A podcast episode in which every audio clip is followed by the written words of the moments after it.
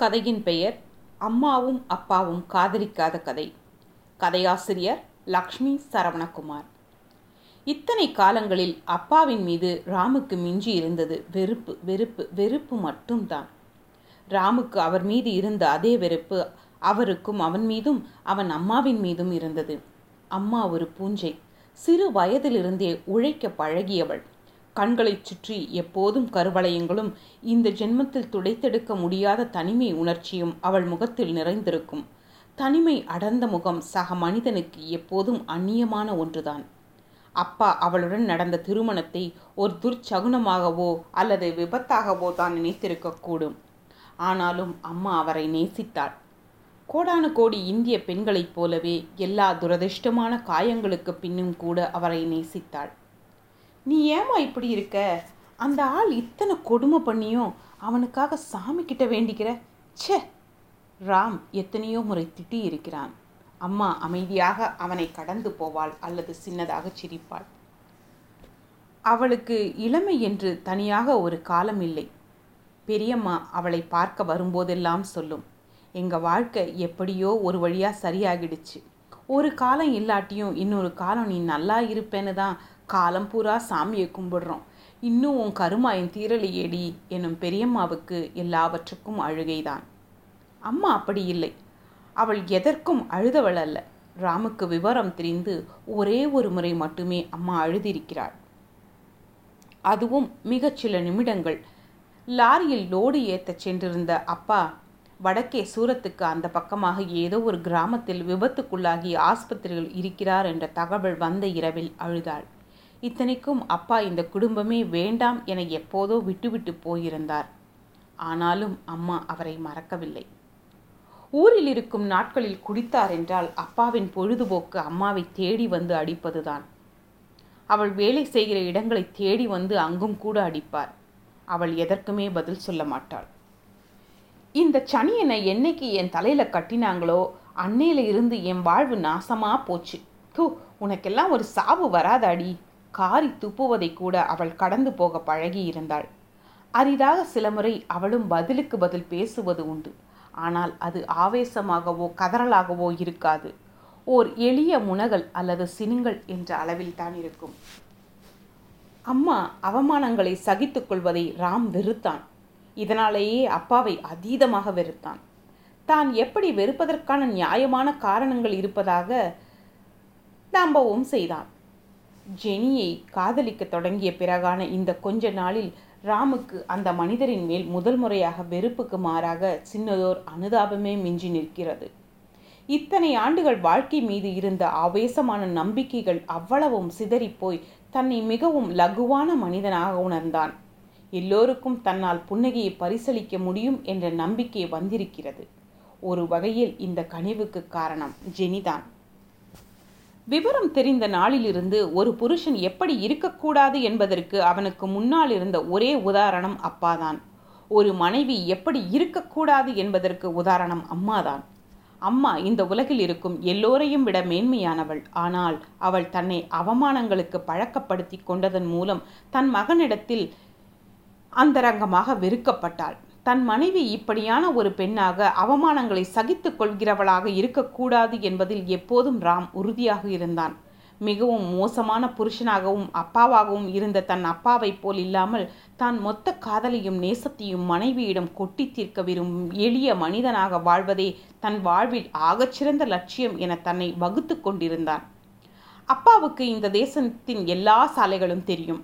அநேக நிலங்களையும் மனிதர்களையும் பார்த்த ஒரு மனிதன் மனதளவில் துறவியாக இருப்பான். அவன் அவனிடம் வேறு யாரிடமும் இல்லாத சாந்தமும் நிதானமும் இருக்கும் என யார் யாரோ சொல்லி கேட்டிருக்கிறான். ஆனால் அப்பாவிடம் அப்படியான எதுவும் இல்லை. அவரின் வாழ்க்கை இதுவரையிலும் இப்போதும் ஆவேசங்களால் ஆனதாகவே இருக்கிறது. தனது ஆவேசம் அவ்வளவும் அவரிடம் இருந்துதான் தனக்கு வந்ததுதானோ? தன்னை பற்றி நிதானமாக யோசிக்கையில் அவனுக்கு புரிந்தது. அவனிடம் பழகத் தொடங்கிய ஒரு நாளில் அவனுக்கு அதை புரிய வைத்தவள் ஜெனிதான். அன்று ஜெனி வந்து சேர்வதற்கு ஒரு சில நிமிடங்கள் தாமதமானதால் கொஞ்சம் கோபமாகவே அவளை பேசிவிட்டான். ஆனால் ஜெனி எப்போதும் போல் சிரித்தாள். அவளது சிரிப்பு அலாதியானது. தன் முன் இருப்பவர்களை மிக எளிதில் வீழ்த்தி விடுவாள். அதற்கு பேச வேண்டும் என்பது கூட இல்லை. ஒரு பரிகாசம் போதும். உங்க அப்பா ஆவேசமானவர்னு சொல்றியே ராம். நீ மட்டும் என்னவா? அவனுக்கு பதில் சொல்ல நாய் எழவில்லை. தன் புருஷனுக்காக காலம் முழுக்க காத்திருந்த அம்மாவுக்கு பிறந்தவன் நீ. உன்னால் நீ நேசிக்கிற பொண்ணுக்காக பத்து நிமிஷம் காத்திருக்க முடியலல்ல? உங்கள் அப்பாவுக்கும் உனக்கும் என்ன வித்தியாசம்? இல்லை ஜெனி நீ முன்னாடியே கொஞ்சம் லேட். ஆகும்னு சொல்லியிருந்தா சின்ன வேலை இருந்துச்சு அதை முடிச்சுட்டு வந்திருப்பேன். ஜெனி அதற்கும் சிரிக்கவே செய்தாள். ம் எல்லோருக்கும் வேலை இருக்கத்தான் செய்யுது ராம். நீ உங்கள் அம்மாவோட வாழ்க்கையில் இருந்தும் உன் வாழ்க்கையில் இருந்து எதையுமே கற்றுக்கல உனக்கு வாழ்க்கையோட வழிகள் அவ்வளவும் ஆவேசத்தை கற்றுக் கொடுத்த அளவுக்கு நிதானத்தை கற்றுக் கொடுக்கல. ராம் தலையை குனிந்து அவளை பார்க்க முடியாதவனாக நின்றிருந்தான். அவளுக்கு கொஞ்சம் கூட அவன் மீது கோபம் இல்லை. தலையை தூக்கி பார்த்தாள். இப்போதும் அவள் முகத்தில் அதே புன்னகை. அவனால் அதை அவ்வளவு சாதாரணமாக எதிர்கொள்ள முடியவில்லை. ப்ளீஸ் வேணும்னா செருப்பால் ரெண்டு அடி அடிச்சிடு. இந்த மாதிரி சிரிக்காத ப்ளீஸ் ஏன் ராம்? இந்த சிரிப்பை பிடிச்சிருக்குன்னு தானே என்னை காதலிக்கிறதா சொன்னேன் இப்போ என்ன? இல்லை அப்போது அதில் ஒரு ஸ்னேகம் இருந்துச்சு. இதுலேயும் ஸ்னேகம் இருக்கிறாம் உங்கள் அப்பா குடிக்கிறப்ப எல்லாம் ஆவேசம். வந்து உங்கள் அம்மா அவ திட்டுவாருன்னு சொன்னியே ஏன் தெரியுமா? ராம் தெரியாது என்று தலையாட்டினான். உங்கள் அம்மாவோட புன்னகைக்கு முன்னால் உங்கள் அப்பாவோட ஆவேசம் ஒன்றுமே இல்லை. அவர் அதில் ஒவ்வொரு தடவையும் தோற்று போய் அவமானப்படுறதால தான் அவர் கோபம் குறையாமையே இருந்திருக்கு. பதிலுக்கு பதில் ஆவேசமாக சண்டை போடுறது மட்டும் இல்லைராம் நீ என் நதானத்துக்கு முன்னால் ஒன்றுமே இல்லடான்னு சொல்கிறதும் ஒரு வித எதிர்ப்பு தான். அந்த மாலையில் தான் இனி என்றென்றைக்கும் ஜெனியுடனே வாழ்வது என முடிவெடுத்தான். அவள் கைகளை இறுக பற்றி கொண்டான். மன்னிப்பு கேட்டான். பதிலுக்கு அவள் அவன் நெற்றியில் முத்தமிட்டாள். இத்தனை அழகான மன்னிப்பை காதலிடம் இருந்து மட்டும்தான் பெற முடியும் என பூரித்தான்.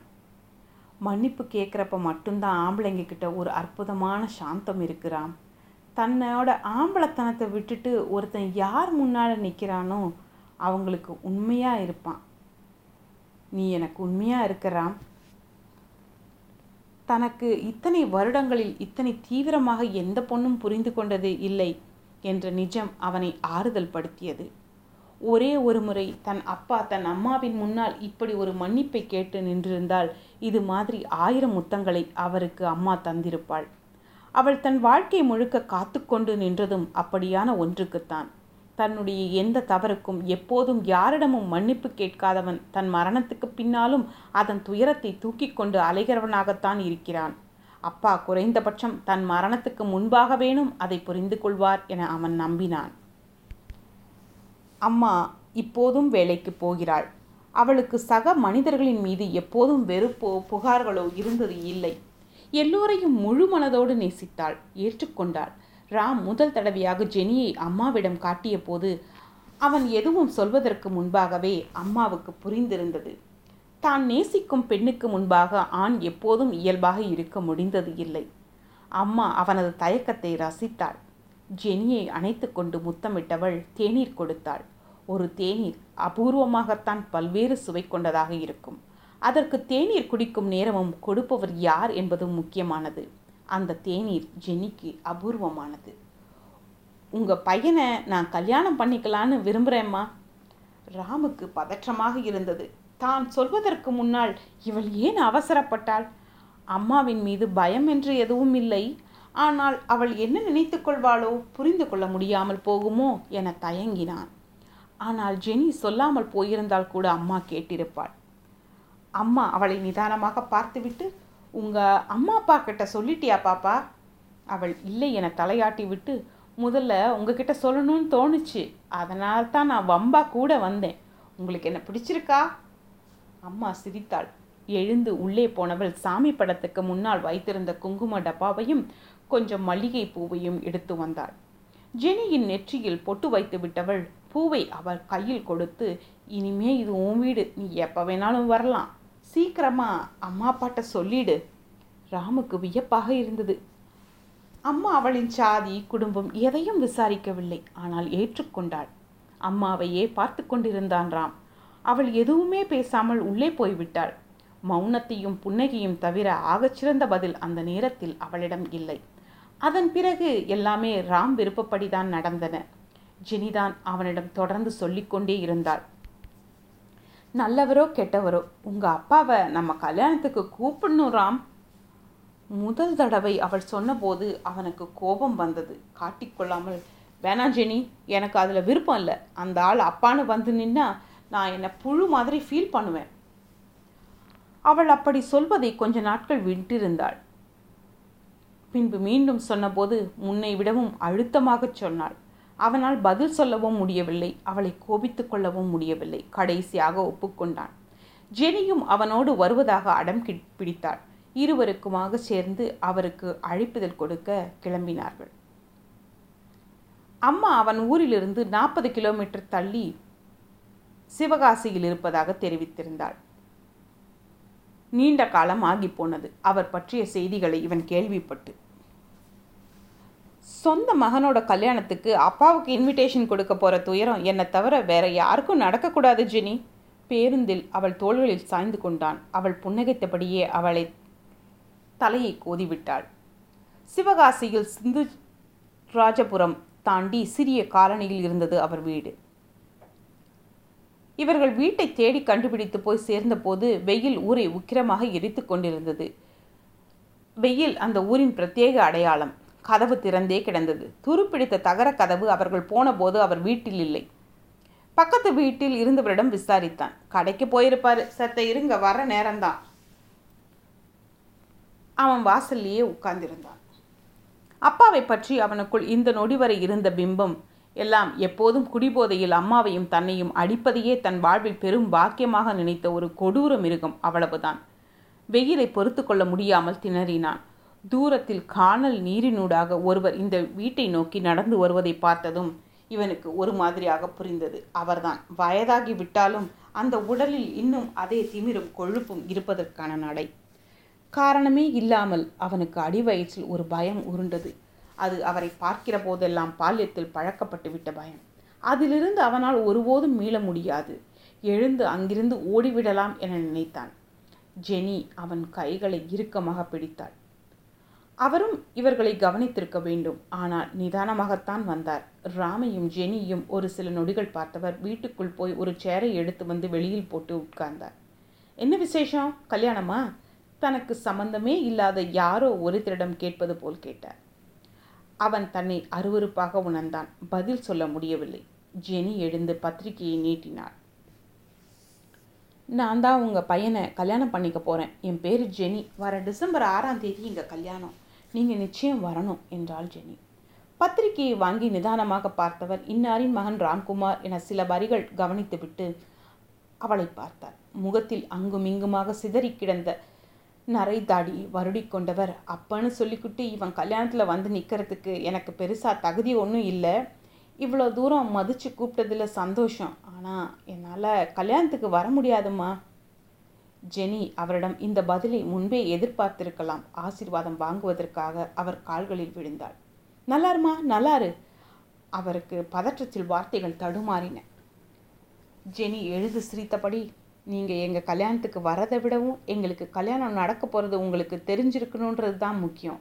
அதுக்காகத்தான் இவ்வளோ தூரம் வந்தோம். நாங்கள் கிளம்புறோம். திரும்பி ராமின் கைகளை பற்றி கொண்ட ஜெனி அங்கிருந்து வேகமாக நடந்தாள். ராமுக்கு மனம் கொஞ்சம் கொஞ்சமாக லகுவானது போல் இருந்தது. இத்தனை எளிதாக ஒரு விஷயத்தை எதிர்கொள்ள முடியுமா? அவன் ஜெனியே பார்த்து கொண்டு நடந்தான். அவர்கள் போவதை கண்கள் விளக்காமல் பார்த்து கொண்டிருந்த ராமின் அப்பா இன்னொரு முறை அழப்பிதழில் ராமின் பெயருக்கு பின்னால் தன் பெயர் போட்டிருப்பதை ஒரு முறை ஆசையோடு தடவி பார்த்தார்.